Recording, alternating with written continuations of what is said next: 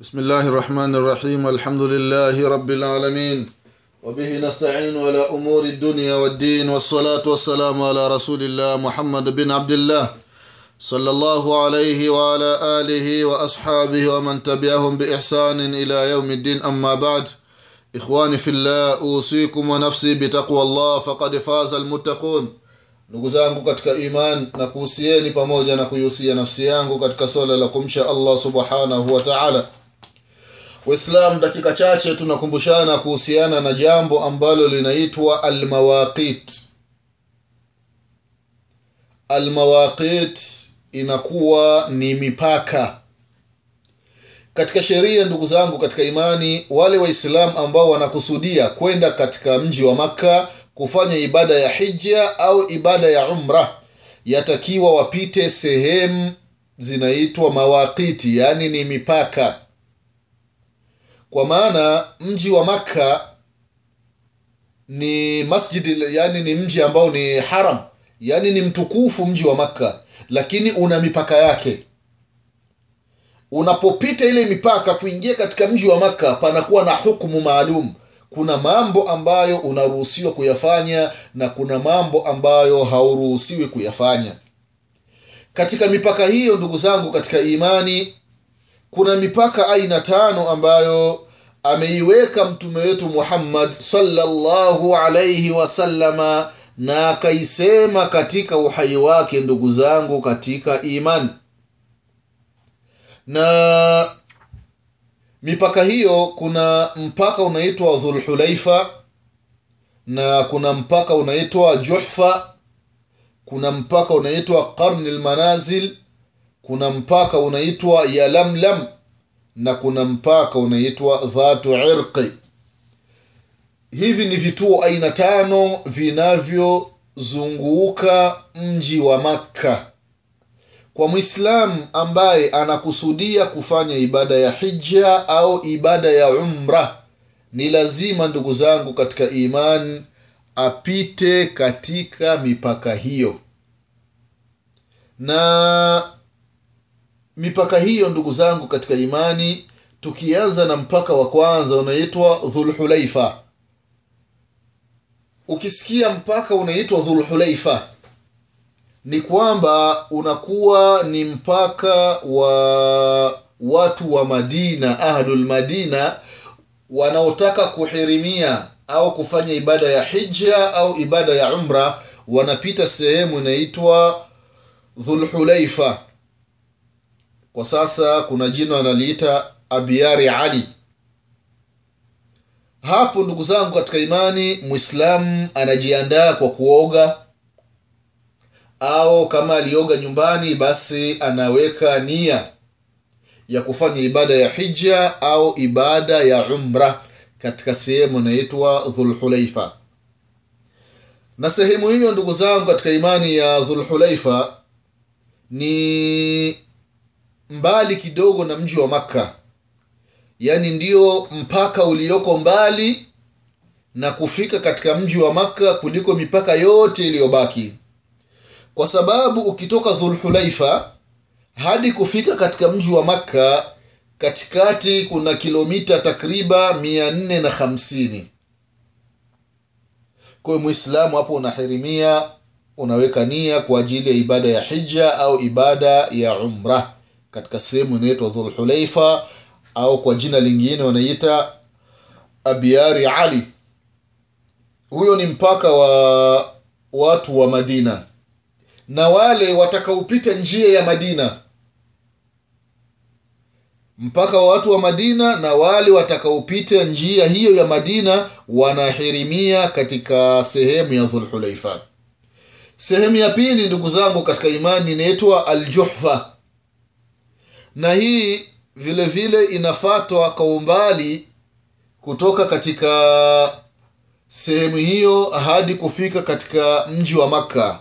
Na hii sehemu ya juhfa ni mpaka wa watu wa sham. Watu wa sham siria na mfano wa siria na wale watakaopita njia ya sham njia ya dhulhulaifa njia ya aljuhfa inatakiwa wahirimie ibada ya hija au ibada ya umra katika kituo hicho. Na kutoka aljuhfa hadi kufika katika mji wa makka takriban kilomita mia moja na themanini na tatu. Huu ni mpaka wa pili au kituo cha pili alichokiweka mtume salllahu alaihi wasalama na sehemu ya tatu inaitwa yalamlam. Yalamlam inakuwa ni mpaka wa watu wa yemen watu wanaoishi katika mji wa yemen wanapotaka kuingia makka kwa ajili ya kufanya hija au umra basi wanapita katika sehemu ya, ya lamlam ndio wanahirimia ndugu zangu katika imani. Mtu anapofika katika mpaka hapo anavua nguo zake. Kuna sehemu mashallah nchi ya saudi arabia imejenga vyoo vingi sana mtu anafika hapo anaingia bafuni anaoga akimaliza kuoga kama anataka kupunguza baadhi ya nywele za sehemu ya siri anapunguza kisha anavaa ihram zake yale mashuka meupe kisha ananuia labbaik allahumma haja au labbaik allahumma umra kama anataka umra au anataka hija au kama anafanya hija na umra vile vile ananuia labbaik allahumma umra mutamatian biha ila lhaji ananuia umra pamoja na hija kwa wakati mmoja. Sasa yalamlam ni mipaka ya watu wa yemen na wale watakaopita njia ya yemen wanahirimia hapo katika sehemu ya yalamlam na kutoka yalamlam hadi kufika katika mji wa makka takriban kilomita tisini na mbili sio mbali sana kilomita 92 kutoka yalamlam katika mipaka ya yemen hadi kufika katika mji wa makka. Na wale watakaopita njia ya yemen lazima wahirimie katika sehemu ya yalamlam vile vile sehemu nyingine aliyoiweka mtume salllahu alaihi wasallam inaitwa dhatu irqi. Yani dhatu irqi ni sehemu au ni mipaka ya watu wanaoishi katika mji wa iraqi. Wale wanaoishi mji wa iraqi na kando kando ya iraqi wanapotaka kuelekea makka kwa ajili ya kufanya ibada ya hija au ibada ya umra basi wanahirimia katika sehemu inaitwa dhatu irqi kwa sasa wanaita adhariba jina lingine ima dhatu irqi au adhariba na kutoka dhatu irqi hadi kufika katika mji wa makka takriban kilomita tisini na nne. Si mbali sana kama ya lamlam. Vile vile ndugu zangu katika imani na wale watakaopita njia hiyo ya iraqi basi ni lazima wahirimie katika sehemu ya hiyo ya dhatu irqi au adhariba kwa watu wa, wa sha, watu wa nini watu wa iraqi na wale watakaopita njia hiyo. Vile vile ndugu zangu katika imani sehemu ya mwisho aliyohitaja mtume salllahu alaihi wasallam inaitwa qarn lmanazil qarni lmanazil ni miqati au ni mipaka ya watu wa watu wa najdi au kwa sasa watu wa riadhi na wale ambao wanaishi katika vijiji vilivyopo karibu na, na riadhi wanapotaka kwenda katika mji wa makka kufanya ibada ya hija au ibada ya umra basi wanapita au wanahirimia katika miqati inaitwa qarni lmanazil au wanaita jina lingine assailu lkabir na ndiyo miqat au kituo ambacho kipo karibu na mji wa makka kwa sababu ukitoka karni lmanazil au asailu lkabir hadi kufika katika mji wa makka takriban kilomita sabini na tano hii mipaka yote mtume salllahu alaihi wasallam akasema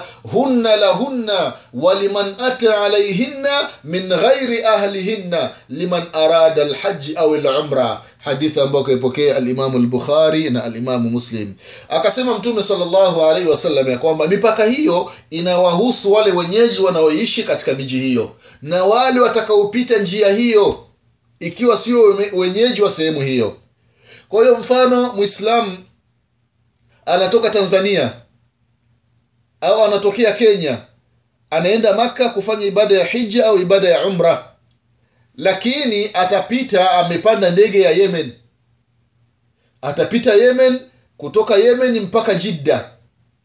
Sasa ukifika yemen lazima mtafanya mtanuia katika miikati ya watu wa yemen wanaita ya lamlam kwa sababu ndio miikati iliyopo karibu na nyinyi.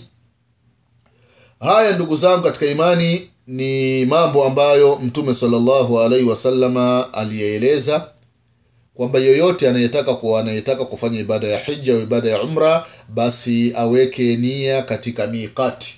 Na zama tulizo nazo mwislamu anapanda ndege kabla ya kufika kwenye miqati rubani anatangaza kwamba baada ya nusu saa tutapita au tutafika kwenye miqati kwenye vituo. Kwa hiyo watu wanaokusudia kufanya ibada ya hija au ibada ya umra waanze kujiandaa. Watu wanavaa nguo zao za ihram wanakuwa safi.